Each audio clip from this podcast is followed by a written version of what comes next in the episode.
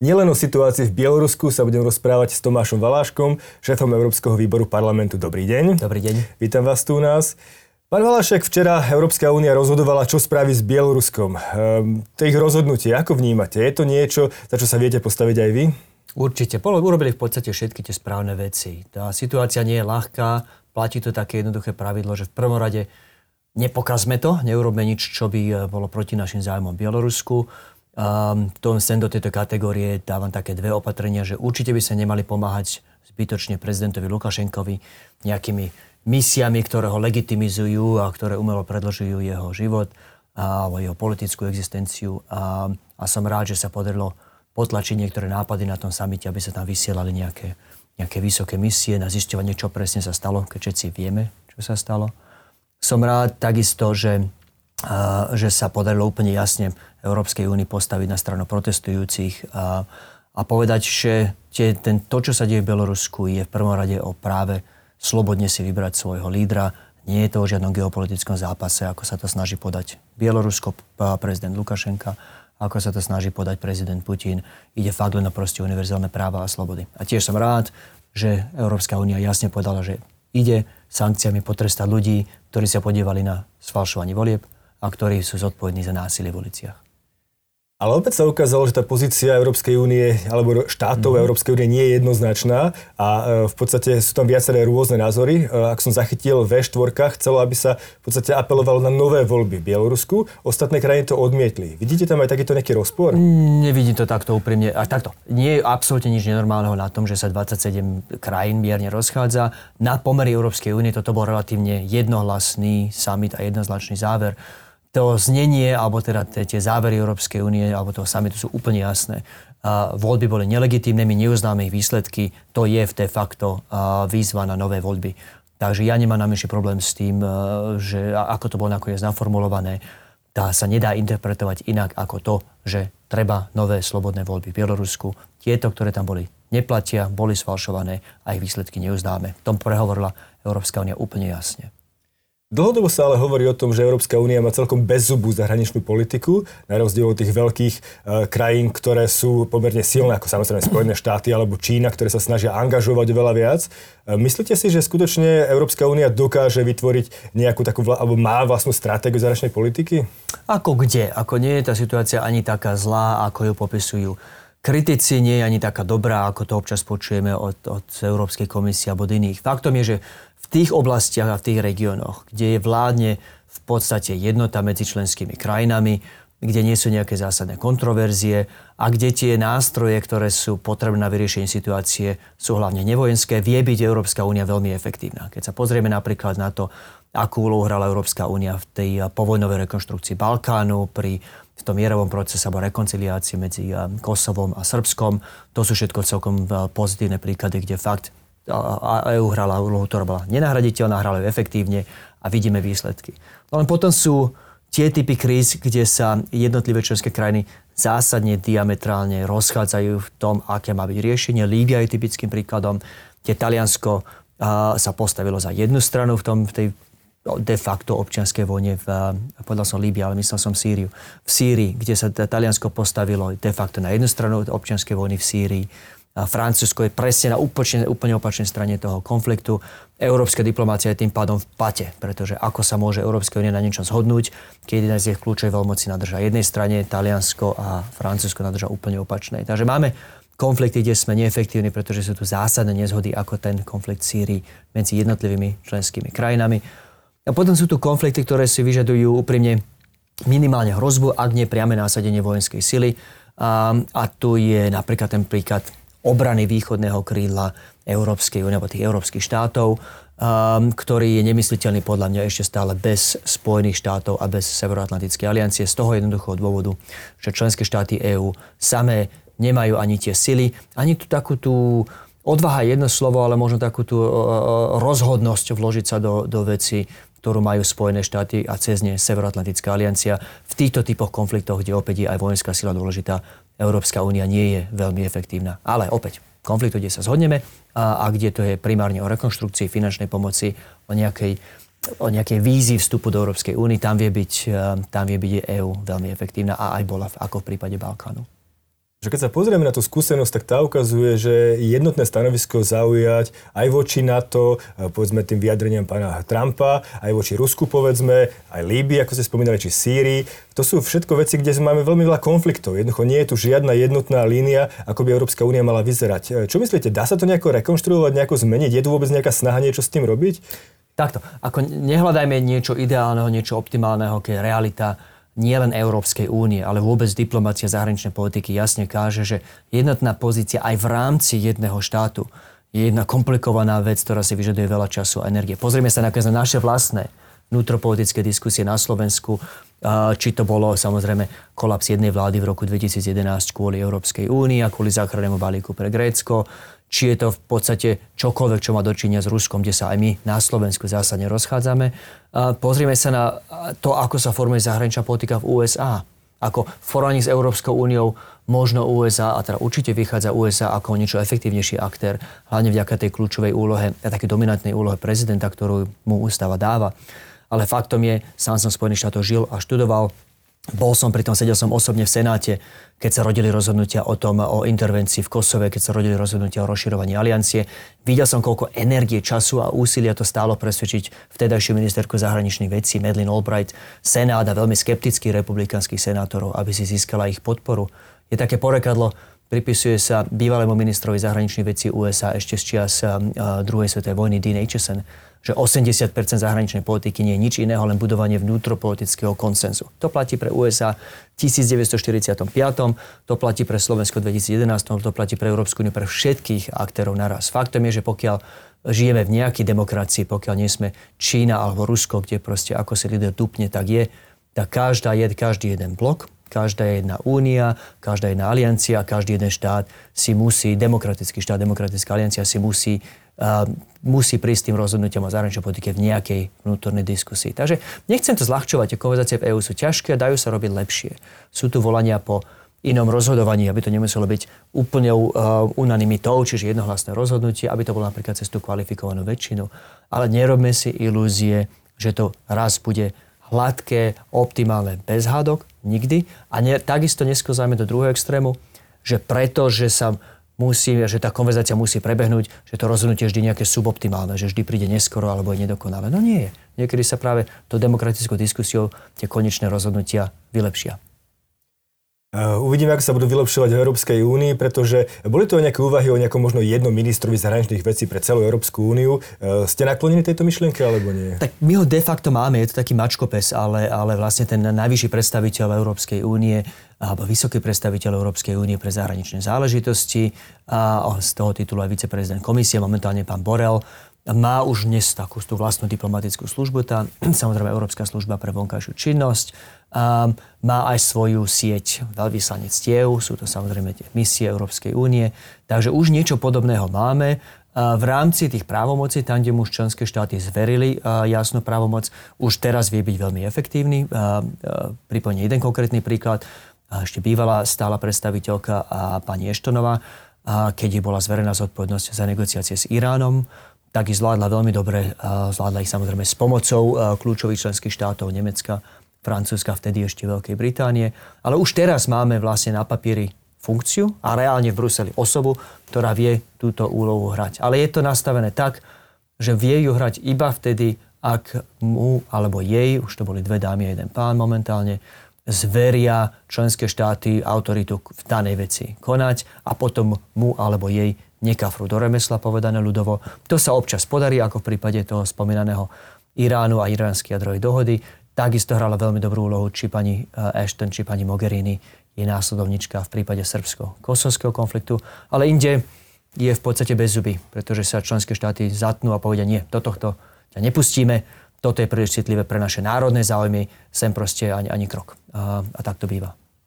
Takže je to hľadanie kompromisov a nielen v zahraničnej politike, aj v obrannej politike. A tu je veľký problém. Prezident Trump sa viackrát vyjadril, že štáty majú viac prispievať, niektoré európske krajiny chcú vlastnú európsku armádu. Čo si myslíte o tomto koncepte? Pozrite, ako bývalému veľvyslancovi pri NATO a mi ľudia často pripisujú, že som samozrejme proti Európskej únii, som za to, aby len aliancia mala tie obranné zodpovednosti. Opak je pravdou. Ja si fakt myslím, že prezident Trump má v tomto pravdu. Nie je normálne ani dlhodobo udržateľné, aby bohaté štáty Európy, veď kolektívne HDP európskych štátov je vyššie ako USA. Nie je normálne, aby sa bohatý európsky blok spoliehal ešte stále v takej veľkej miere na Spojené štáty, ako sa spolieha. Nie je z hľadiska tých vzťahov medzi Európou a Amerikou normálne, že Spojené štáty vynakladajú na obranu viac ako tých zvyšných 29 členských štátov aliancie spolu. To, to mi tiež nesedí. Nie je to obhajiteľné, toto nevie americký prezident vysvetliť kongresmenom a senátorom. Prečo my prispiame na obranu hlavne Európy dvakrát toľko ako Európania, viac ako Európania všetci dokopy. Takže v tomto som úplne jasne fanúšikom väčšej európskej zodpovednosti za vlastnú obranu. Myslím si, že potrebujeme míňať viac na obranu a na bezpečnosť. Teší ma, že ten rozpočet aj na Slovensku narastá z toho historického minima pred pár rokmi, keď to bolo niek, niečo, čo si vyše 1% HDP. Myslím si, a už som to povedal, že sú určité operácie, ako práve tá obrana východného krídla, kde tá úloha USA bude nenahraditeľná, ale nie je predsa normálne, že situácia ako je nepokoje na Balkáne, v našom susedstve, bezprostrednom susedstve Európy, relatívne malý konflikt. Či uh, veci ako nepokoje v Severnej Afrike, tá operácia v Líbii v 2011.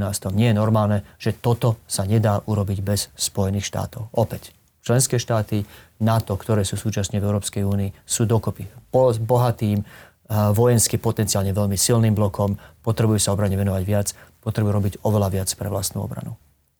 A nestratilo podľa vás NATO svoju relevanciu, aj keď sa pozrieme napríklad na to, čo robí Turecko? Nestratilo relevanciu. V NATO sa deje presne to, čo sa deje v Európskej únii, že máme členské štáty spojencov, ktorí ťahajú jedným smerom a iné členské štáty, ktoré ťahajú presne opačným. Takisto ako v prípade Sýrie, Taliansko ťahá jedným smerom, Francúzsko druhým a nikto sa tu nebaví o existenčnej kríze EÚ. Takisto si nemyslím, že existenčnou krízou pre NATO a to, že Turecko ťahá jedným smerom a, a v prípade e, konfliktov napríklad e, v Sýrii či inde iné štáty ťahajú opačným. Takisto si nemyslím, je, že je pre NATO existenčnou krízou to, že Turecko prestalo byť demokraciou. Povedzme si na rovinu, toto nie je krajina, ktorá splňa akýkoľvek politologický štandard a definíciu demokracie. Je pravdou, že aliancia je silnejšia, keď, vie byť, keď sú v nej zastúpené hlavne štáty, ktoré majú rovnaké podobné vnútropolitické zriadenie. Proste inak si rozumieme demokracie medzi sebou ako s niekým, ako s pánom Erdoganom, ale to, ten jej vojenský potenciál tým nestráca na význame. Ešte stále je faktom, že aj Turecko prispieva na operácie aliancie, aj Turecko je dôležitou súčasťou operácií v Stredozemnom mori a inde a nevidím, že by to ubralo na význame aliancie, hlavne na tej obrane východného krídla, kde sa skutočne momentálne bez aliancie a bez a, a, asistencie Spojených štátov celkom nezaobídeme. Ale platí tu nejaká kolektívna obrana a v mhm. prípade Turecka ako nedemokratickej krajiny je to veľmi obťažné, lebo oni môžu ísť možno do vojny s, práve s okolitými štátmi, čo môže byť veľmi problematické z geopolitického hľadiska. Jasne, ale to nie je tak, že, že každá jedna vojna, každý jeden konflikt, do ktorého sa pustí každý, jedna, každý jeden členský štát aliancie sa automaticky stáva kolektívnou misiou aliancie. Veď keby to tak bolo, tak by aliancia bojovala na strane Veľkej Británie vo Falklandskej vojne v 80. rokoch, či na strane Francúzska v, v prípade vojny v Alžírsku. Tak toto nie je. Tá, tie provízie Washingtonskej zmluvy z roku 1949 hovoria v podstate jasne. Ale spojenci sa postavia jeden za druhého v prípade, že je proti jednému z nich jasná agresia, neodôvodnená agresia, ktorú oni nespôsobili. V tom prípade platí to známe pravidlo všetci za jedného, jeden za všetkých. Ale v prípade, že, že, tu, že ten konflikt si vyvolá spojenec sám, v prípade, že, e, že ten spojenec sa sám rozhodne intervenovať niekde ďaleko od vlastných hraníc, kolektívne záväzky neplatia. Sú to záväzky kolektívnej obrany, zdôrazňujem slovo obrana, a, a v prípade, že sa opäť e, Turecko vyšle vojenské sily do, do Sýrie a, a potom schýta nejaké následky, alebo v prípade opäť, že Francúzsko vyšle svoje ozbrojené sily do, do Alžírska, o záväzky kolektívnej obrany neplatia, pretože sa nesťahujú na intervenciu. Ste viackrát spomínali východnú hranicu, ktorá je zásadná uh-huh. kvôli, kvôli Rusku. E, momentálne sa Rusko cíti viac menej v ohrození práve kvôli Bielorusku, pretože Rusko bolo trikrát napadnuté za posledných 200 rokov európskymi veľmocami a už stratilo v podstate svoj nejaký buffer na, na Ukrajine, v Pobalti a Bielorusko je taká posledná bašta práve e, toho možného e, postupu, teoretického postupu európskych vojsk na Rusko, ako sme to videli viackrát v histórii. Že to je to, čo oni v podstate e, predpovedajú, že by bol problém. To znamená, budú sa snažiť politicky nejako uchopiť tú situáciu v Bielorusku. Ako to vnímate, ich snahu v podstate o to, aby Bielorusko bolo stále pod ich vplyvom? Takto, skúsme tu nepodsúvať ruskú propagandu bez akékoľvek, nejaké, bez nejakého kritického hodnotenia. Rusko podáva situáciu v Bielorusku ako nejaké približenie západu k jeho hraniciam, ktoré musí odolávať. To by bolo akože úplne nov, úplnou novinkou pre opozíciu v Bielorusku, pre tých ľudí, ktorí sú v uliciach, ktorí nebojujú za NATO, nebojujú za členstvo Bieloruska v Európskej únii, nebojujú za to, aby sa stali nejakou súčasťou západu. Chcú jednu jednoduchú vec, ktorá, ktorú sme chceli my v 89., ktorú chceli naši rodičia v 68 a, ktorú chceli ľudia v, v Maďarsku v 56. A to je právo slobodne si vybrať svojho lídra v demokratických voľbách. To je univerzálne pravidlo, ktoré mimochodom chce veľa Rusov. A, a dávam do pozornosti, že deň máme túto konverzáciu presne v deň, kedy bol podľa všetkého otrávený práve jeden z najprominentnejších e, vodcov e, demokratickej opozície v Rusku, pán Navalny. A presne preto, že e, ruská vláda sa bojí, že aj veľa Rusov vidí a cíti presne to, čo cítia Bielorusi. Že človek by mal mať právo slobodne si vybrať svojho lídra. To nie je o geopolitike. To, čo sa deje v Rusku, nie je o geopolitike. Takto sa to snaží podať prezident Lukašenka, lebo sa snaží zastrašiť svojich vnútorných kritikov, snaží sa im v podstate povedať, že budete súdení ako špioni za nejakú pomoc západu. Takto sa to snaží podávať Rusko, pretože si nevie predstaviť, že by, že by bola nejaká skupina ľudí, ktorí objektívne z čisto ľudských príčin chcú slobodné voľby. A čo je ešte horšie, Rusko sa bojí opäť, že keď sa takéto niečo ujme v Bielorusku, že, že si z toho zoberú príklad aj samotní Rusi a podpora pre demokratickú opozíciu v Rusku a odpor voči prezidentovi Putinovi, ktorý je tam už od roku 1999, len narastie. Toto je tá hlavná obava Ruska. Nenechajme sa obalamotiť rečmi o geopolitike, o Západe, o EU, o NATO. Ja som nevidel jednu jedinú vlajku aliancie, jednu jedinú vlajku Spojených štátov, ani jednu jedinú vlajku Európskej únie na tých protestoch v Bielorusku. Je to v prípade Bielorusov len a len o práve slobodne si vybrať svojho lídra a Rusko to účelovo prekrúca. Lukašenka to účelovo prekrúca ako geopolitický zápas, ktorým to nie je. E, momentálne tá situácia v Bielorusku aj v Rusku v podstate je spôsobená podľa mňa do veľkej miery ekonomickými problémami. Tým, že v podstate keď máme ekonomickú krízu, ľudia sú nespokojnejší, viac vyjadrujú svoje emócie, ktoré majú a práve vtedy prichádzajú krízy, revolúcie. A práve na také niečo, zabrať niečo takého možno v Európskej únii, tu máme nový fond uh, Next Generation EU. Uh, myslíte si, že to je niečo, čo dokáže zmeniť trajektóriu Európy, že tá fragmentácia, ktorá až doteraz bola pomerne viditeľná v tej ekonomickej oblasti, dokáže byť potlačená? Dúfam, je to niečom, nechcem byť príliš dramatický, že posledná šanca. Ale faktom je, že to, čo sa stalo v predošlej kríze v tých rokoch 2009 až 2011, jasne ukázalo, že za určitých okolností sa aj Európska únia vie rozpadnúť, pokiaľ sa tie rozpory, rozdiely medzi tým bohatším severom a, a chudobnejším juhom prehlbia. A to, čo vtedy vyplávalo na povrch, taká tá antipatia v Nemecku voči Grécku, ale aj tie obvinenia napríklad v Grécku, obvinenia Nemecka z, z fašistických tendencií a iné blúdy. To ma zarazilo, to ma sklamalo, to mi pripomenulo, že áno, fakt je tu možnosť nejakého rozpadu. Preto je dôležité a pozoruhodné, ako Európska únia pristúpila k tejto novej kríze a že sa vlastne, že tým hlavným nástrojom na jej riešenie sa stáva už ten spomenutý fond obnovy a rozvoja, pretože pointou nie je nič iného, nič viac, nič menej, než naštartovať a zafinancovať také reformy v tých členských krajinách, ktoré tie reformy potrebujú k väčšej prosperite, aby sa znížili tie rozdiely medzi bohatšími a chudobnejšími. Takto. Každá krajina, tie chudobnejšie krajiny juhu a tie chudobnejšie krajiny východu viac ako iné, ale každá krajina potrebuje nejaké reformy kvôli nejakej dlhodobej konkurencie schopnosti. A faktom tiež je, že nie všetky tie reformy robia, hoci by boli v ich záujme dlhodobom, pretože často chýba politická vôľa a hlavne často chýbajú peniaze. Tie reformy niečo stoja, nie všetky reformy sú drahé, ale, nie, ale veľa reformy niečo stojí. Reforma školstva bude drahá, daňové reformy môžu byť drahé, pretože môžu priniesť niektoré a jednorázové výpadky rozpočtu. A často práve nedostatok financií je to, čo tie krajiny odradí od niečoho, čo by mali robiť tá či tak vo svojom vlastnom záujme, čo by im umožnilo dobehnúť tie bohatšie krajiny.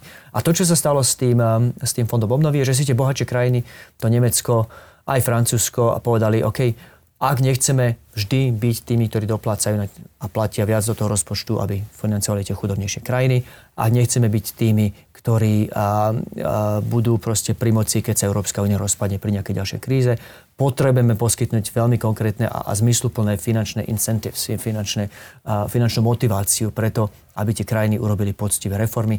O tom presne je Fond obnovy a rozvoja.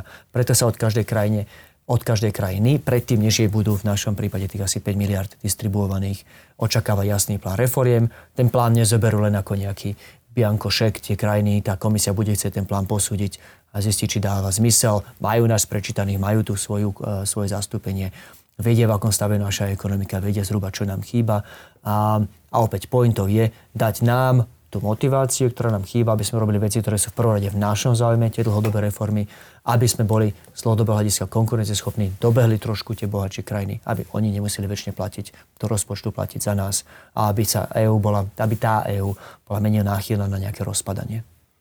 Je to pomerne nový nástroj a mm-hmm. hlavne nástroj jedinečný, pretože doteraz nič také nebolo, nejaká mutualizácia dlhu, e, čo teraz v podstate môže vyplývať práve z tejto, z tejto novej dohody. E, otázkou je, je to správne smerovanie? Potrebuje Európa podľa vás väčšiu integráciu? Jasne. Ako, nenechajme sa trošku uniesť tými diskusiami o federalizácii. Nie je to mutualizácia existujúceho dlhu, vytvárame nový spoločný dlh, ale nikto nezobral zodpovednosť za dlh Talianska, Španielska, Grécka a či Portugalska sú naďalej zodpovední za vlastný dlh sami. Takže tuto sú tie prirovnania s Spojenými štátmi a s tou slávnou večerou pánov Hamiltona a Jeffersona, kde prišlo tak de facto k federalizácii USA, sú mimo. Proste žiaden uh, existujúci dlh nebol mutualizovaný. Z nej vytvárame nový spoločný dlh, čo tiež nie je úplný, úplná novinka. Neprekročili sme tu žiaden Rubikon. Európska komisia si už teraz požičiava. Veď Európska komisia má už niekoľko rokov vlastný rating uh, na, na trhoch dlhov a Európska únia je už dlhšie, komisia je už dlhšie hráčom na trhu s dlhmi. Požičiavame si malé peniaze, sú to rádovo milióny a desiatky miliónov. Takto sa napríklad dlhodobo financovala pomoc Ukrajine. Toto, e, tento nový nástroj, ten Fond obnovy a rozvoja je nový v objeme. Bavíme sa tu o, o, o 700 niečo miliardách eur Uh, pardon, bavím sa 700 niečo, biliónov eur, samozrejme, čo, čo je obrovská suma. Uh, celkový rozpočet je pardon, 750 miliard eur. Spoločný rozpočet, keď toto zarátame aj tradičné eurofondy, je už uh, niekoľko, už je vyše tisíc miliard, už je to nejaký 1,2 uh, bilióna Európskej únie, eur, uh, eura. Takže bavíme sa tu o rádovo oveľa väčších sumách v zmysle tej pôžičky. A je nový aj v tom, že je samozrejme priamo podmienený tými, tými reformami. Uh, čiže na rozdiel od tradičných eurofondov, ktoré v podstate sú podmienené nejakým takým operačným plánom, ale sú v podstate predurčené aj úplne jasné, že keď Slovensko si v tých, v tých negociáciách vyrokuje, proste, že nám prípadne nejakých x miliard, tak je úplne jasné, že nám tých x miliard aj príde, pokiaľ si tie projekty pripravíme. Teraz je to iné. Z tohto konkrétneho fondu obnovy a rozvoja je celkom možné, že keď tie, tie reformy nebudú dobre nastavené, že tie peniaze jednoducho neprídu. Takže aj tá podmienenosť, to, že vlastne a, tie peniaze neprídu automaticky, a je to druhou vecou, ktorej sú tie, tie, ten, ten fond vlastne úplne novým. Takže je to veľká výzva aj pre Slovensko. A ako sa k tomu Slovensko postavia? Či bude vôbec schopné navrhnúť reformy, ktoré majú zmysel, nielen z, z hľadiska minúťa peniazy, ale aj podpory ekonomiky, lebo bude to splácať práve tá ďalšia generácia e, našich, e, našich detí a možno, možno vnúkov. E, myslíte si, že aké sú tie kľúčové reformy pre Slovensko? Takto. Um, ako je, je ľahké byť cynikom v otázke schopnosti akékoľvek vlády, či tejto, či predošlých, či budúcich, nastaviť alebo vymyslieť zmysluplné reformy. A e, niečo sa podarilo v 90. rokoch, odtedy tá predošlá dekáda bola takou skôr smutnou e, epizódou uniknutých šancí na reformy. Takže ja rozumiem tomu cynizmu ľudí a tomu skepticizmu, že proste tej skepse, že, že či sa vlastne niečo podarí. Na druhej strane to, čo vidím, čo sa deje na ministerstve financí, ten celkom dobrý tým, veľmi dobrý tým, ktorý dal minister Heger dokopy. A videl som niektoré tie prvé drafty, má náplňajú optimizmom, že vieme, čo s tým urobiť. Tá základná dilema, tak ako vidím ja, je, asi v tom, že či tie peniaze majú ísť na dobiehanie nejakého starého investičného dlhu, inými vecami, veci, čo sme mali urobiť, ale kvôli tomu, že vláda Smeru mala iné priority ako prosperitu Slovenska, a, tak sa neurobilo.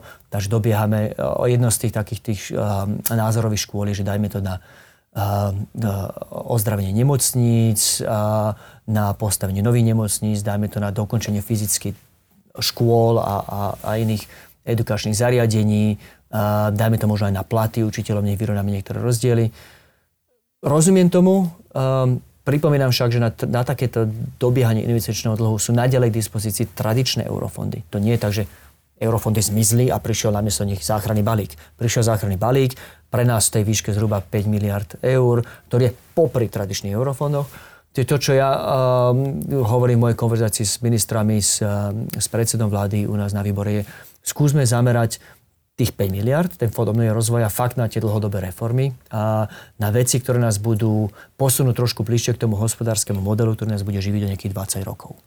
A skúsme to napríklad zamerať na, na zvýšenie konkurencieschopnosti práve napríklad daňovými reformami. Ako nie je dohodlovo udržateľné, že tak strašne zaťažujeme cenu prácu a zamestnanie. Sme asi rekordmeni počte živností, keď samozrejme všetci vieme, že ľudia majú normálny zamestnanecký pomer, ale jednoducho sa zamestnávateľom neoplatí ich takto deklarovať, čo je absurdné. Toto musíme napraviť. Potrebujeme zainvestovať určite viac do školstva. Uh, neviem si predstaviť, uh, ako chceme urobiť nejaký krok z telnostnej ekonomike s tak katastrofálnym stavom škôl, ako sa ukazuje hlavne vysokých škôl, ako ukázali tie plagiatorské aféry posledných pár mesiacov.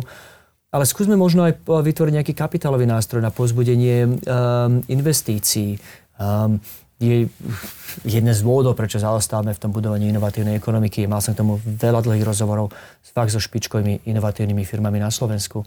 Je, že proste stále funguje financovanie na báze bank, ktoré sú skoro všetky medzinárodné alebo zahraničné, sú konzervatívne, v čase dobrá prispievajú, v čase hojna, v čase krízy sa utekajú, majú tendenciu od nás utiecť. Nevieme ísť nejaký, vytvoriť nejaký slovenský nástroj, ktorý podporí tie naozaj inovatívne firmy u nás. Vieme využiť tých 5 miliard na to, aby sme zmenili trošku tú mentalitu. To, čo nás brzdí, je aj, aj takéto slovenské, že, že nevystrkujme hlavu. Nevyčnievajme cez ten parapet, lebo nám niekto ufikne. A, a pokiaľ budeme takto pristupovať aj, aj k podnikaniu, no tak ťažko sa nám bude posúvať nejaké inovatívnej ekonomike, lebo inovácia je, je o tom riziku. O tom, že to dvakrát nevidia, na tretíkrát uspiejem a stane sa milionárom a vytvorím tisíc jobov a, a, a prispiejem niekoľko miliónov eur do slovenského rozpočtu. Pokiaľ nezmeníme trošku aj tú mentalitu, um, tak ťažko sa k tej nejakej vzdialenosnej inovatívnej ekonomike posunieme. A týmto skončím, pýtam sa vždy ministrov, čo sú veci, ktorými viete predstaviť alebo viete nastaviť, aké reformy vedia nastaviť alebo zmeniť tú slovenskú mentalitu tak, aby o tých 20 rokov tí naozaj budúci eseti, či, či tí, taký ten budúci sidechick. Takí tí chalani, ktorí majú dnes, alebo dámy, dievčatá, ktoré majú dnes 15 rokov a o nejakých 5-10 rokov vymyslieť niečo geniálneho. Ako vieme využiť tých 5 miliard na to, aby títo ľudia od tých 5, 10, 15 rokov uspeli. Aby mali čo najmenšie byrokratické prekážky, aby bola tá mentalita štátu, štátnej správy nastavená tak, že im vlastne chce pomáhať a nie hádzať pole na podnohy aby mali prístup k peniazom, aby tu vládla spravodlivosť, aby im tie ich firmy, nápady, intelektuálne vlastníctvo niekto neukradol. Takže ako vieme tie reformy užiť tak, aby sme vytvorili takéto podmienky, aby inovátori v budúcnosti o 15 rokov uspeli, lebo oni nás budú ťahať. Vaša strana, predsedkynia vašej strany e, za ľudí, Veronika Remišová, má na starosti ministerstvo, ktoré tomu môže výrazne pomôcť. A cesto sa dostanem práve k otázke budúcnosti vašej strany, mm-hmm. pretože momentálne tie prieskumy sú celkom negatívne. Ako to vidíte? Týmto prieskum vidím tak, ako sú, sú čísla neklamú, sú samozrejme, takto už, už volebná noc dopadla horšie, ako sme chceli. Netajili sme sa tým, že sme mali ambície na dvojciferný výsledok. Nakoniec prieskum ešte pár týždňov pred voľbami nám pripísal nejaký 11%. Takže už tých 5,77 bolo sklamaním. To, že sme spadli na nejaké 4%, čo máme aktuálne, je samozrejme ešte horšie. Niečo bolo úplne nevyhnutné kvôli tomu, že samozrejme náš zakladajúci predseda, prezident Kiska sa rozhodol odísť čom rozumiem, bavím sa s ním, poznám jeho zdravotný stav. Nevyčítam mu to a, a bolo logické, že keď odíde, tak, tak nám nejaké tie percentá odídu. Platí tiež to, že sme v koalícii, kde máme, kde ťaháme za kratší povraz pri Olane, ktoré dominuje, má 25% a, a druhú väčšinu ministerstiev sa vždy ťažko bude pres, ťažšie bude presadzovať a, menším a, stranám. Ale faktom je, a o tom bola nakoniec tak trochu aj tá diskusia, medzi Veronikou Remišou na jednej strane, Mirom Kolárom, jej vyzývateľom na strane druhej. Faktom je, že, že, že možno by sme vedeli možno trochu lepšie presadzovať tie svoje ciele v rámci koalície. Všimol som si napríklad, že Rešovi Sulikovi a Saske sa darí trochu viac. Zvolili takú taktiku, že povedali úplne jasne, že, že z koalície nevystúpia, my túto vládu nepoložíme, ale nebudeme ticho. Takže či je to, tento minulý týždeň je otázka, odluky štátu a církvy, alebo či sú to dlhodobo tá, tá otázka podnikateľského kilečka, či je to otázka nejakého ekonomického krízového štábu, čo bol pôvodne nápad Richarda Sulika. Proste v týchto veciach razia tvrdú líniu, a neboja sa trošku ísť do konfrontácie. Vidím, že im to nebráni v tom presadiť si svoje nápady vo vlade a percentá im narastajú. Čiže myslím si, že to je otázka nádenia takej možno trošku, trošku iného tónu a, a iného, inej forme spolupráce s inými, s našimi koaličnými partnermi. Hovorí sa o tom, že pán Kolár by trošku utop, uh, uchopil stranu iným smerom, možno trošku práve agresívnejšie v kritike koalície, respektíve možno angažovanosti uh, vašej vlastnej nejakého programu vyhlásenia uh, v, rámci, v rámci vlády. Čo si myslíte, alebo respektíve ste boli jeho zástancom alebo podporovateľom, nie ste sklamaní z toho, že v podstate nestal sa predsedom strany? Pozrite, sme demokratická strana. Ja, mňa veľmi teší, že sme mali normálnu, otvorenú, slobodnú diskusiu medzi dvoma vyzývateľmi na Slovensku sú strany, ktoré sú viac menej kultom osobnosti. Fico Smer je, je krásny príklad, kde de facto nejaká diskusia neprebieha. Mňa e, opäť veľmi potešilo, že, že sa potvrdilo, že strana za ľudí je normálnou stranou slobodne zmýšľajúcich ľudí a že sme, tu diskusi, že sme tej diskusii nechali voľný priebeh. Zároveň platí, že tá diskusia skončila. Veronika Remišová vyhrala a Veronika Remišová je predsedkyňou strany. Ja s ňou naďalej plne spolupracujem. Včera sme mali dlhú konverzáciu o tom, čo vieme urobiť ako strana ďalej v otázke európskej politiky, v otázke Bieloruska to plne rešpektujem. Ako nie, e, sú diskusie a sú a zápasy, ktoré, sa, ktoré majú svoj jasný začiatok a svoj jasný koniec. Táto vnútropolitická diskusia končila, a skončila pre mňa doslova dňom volieb. Čiže strana pokračuje ďalej a v tomto chcem, aby bolo jasno, a, lebo sú tu stále, prepáč, tak poviem, ale aj niektorí zo strany novinárov náznaky povedať, že strana v nejakej schýze je, je rozplotená, je, je rozdelená. Pre mňa táto otázka skončila momentom volieb. A to neznamená, že nebudeme mať naďalej, či na predsedníctve inde, otvorené diskusie o tom napríklad, ako sa postaviť voči koalícii. Tie sme mali pred voľbou predsedničky, tie budeme mať po voľbe predsedničky. Opäť Andrej Kiska dal dokopy partiu a to vyznie trošku ako seba chvála a, a, a nestiahujem to na seba, ale talentovaných, šikovných ľudí, či je to Janka Žitňanská, Juraj Šeliga, Andra Letanovská, Tomáš Lehocký, Vladimíra Marcinková. To sú ľudia, ktorí majú svoju vlastnú históriu, proste úspechov pracovných a profesionálnych, ktorí majú svoju vlastnú predstavu o tom, ako má politická strana fungovať. A vždy sme fungovali vo vnútri za ľudí tak, že sme si veci vydebatovali. A niekedy to nie je príjemné, a niekedy je to tvrdé, snažíme sa to nerobiť osobným, ale som pevne presvedčený, že robíme lepšie rozhodnutia práve preto, že, preči, že ich podbor, podrobíme takéto diskusii medzi tými talentovanými ľuďmi, čo v strane máme. A ešte posledná otázka. Ako tých talentovaných ľudí eh, presadiť tak, aby, aby ukázali na verejnosti aby verejnosť podporovala v podstate ten ich talent a to, že strana za ľudí má budúcnosť? Jasne, však to sa nakoniec eh, deje eh, vďaka násadeniu tých ľudí samotných. Každý máme nejakú svoju rolu. Ja mám samozrejme momentálne ako predseda Európskeho výboru parlamentu. A už je teraz na nás všetkých, aby sme ukázali, že tie nádeje, ktoré do, ktoré do nás ľudia a naši voliči vložili, boli oprávnené. V mojom prípade išiel som jasne do kampane s tým, že chcem trochu zmeniť tú diskusiu Európskej únii na Slovensku, že si myslím, že EU, naše členstvo v EÚ je dlhodobo zraniteľné, pokiaľ jasne nevysvetlíme, ako vieme byť v Európskej únii úspešní, pokiaľ tam vždy budeme, pokiaľ to bude slovenská verejnosť vždy vnímať tak, že EÚ je len zdrojom peňazí a, a vlastne aké zákony prídu z Bruselu, také z Prake preberieme a hotovo tak to nás robí dlhodobo náchylnými tomu argumentu Kotlebu a z minulosti Danka a iných, že z tej EÚ treba preč, lebo tam nás neberú vážne. Takže mojou, mojou víziou je uh, jasne dokázať aj vlastnou prácou, že vieme byť v EÚ efektívnym, že nás bere Európska únia vážne, nie sme tam do počtu. A toto odo mňa voliči čakajú a každý jeden z mojich kolegov, či je to Andrej Kaletanovská v tej zdravotníckej oblasti, či Janka Žitňanská v otázke sociálne postihnutých, zdravotne postihnutých, či je to Vlaďa a Marcinková v otázke mladých študentov, Proste každý si bude musieť bojovať tie zbytky. Myslím si, že tie úspechy ľudí, lebo ten talent tam je, tie úspechy prídu. Myslím, že tie úspechy ľudí budú hovoriť same za seba. Tak, toľko Tomáš Valášek. Ďakujem pekne, že ste prišli. Moje potešenie. Veľká vďaka.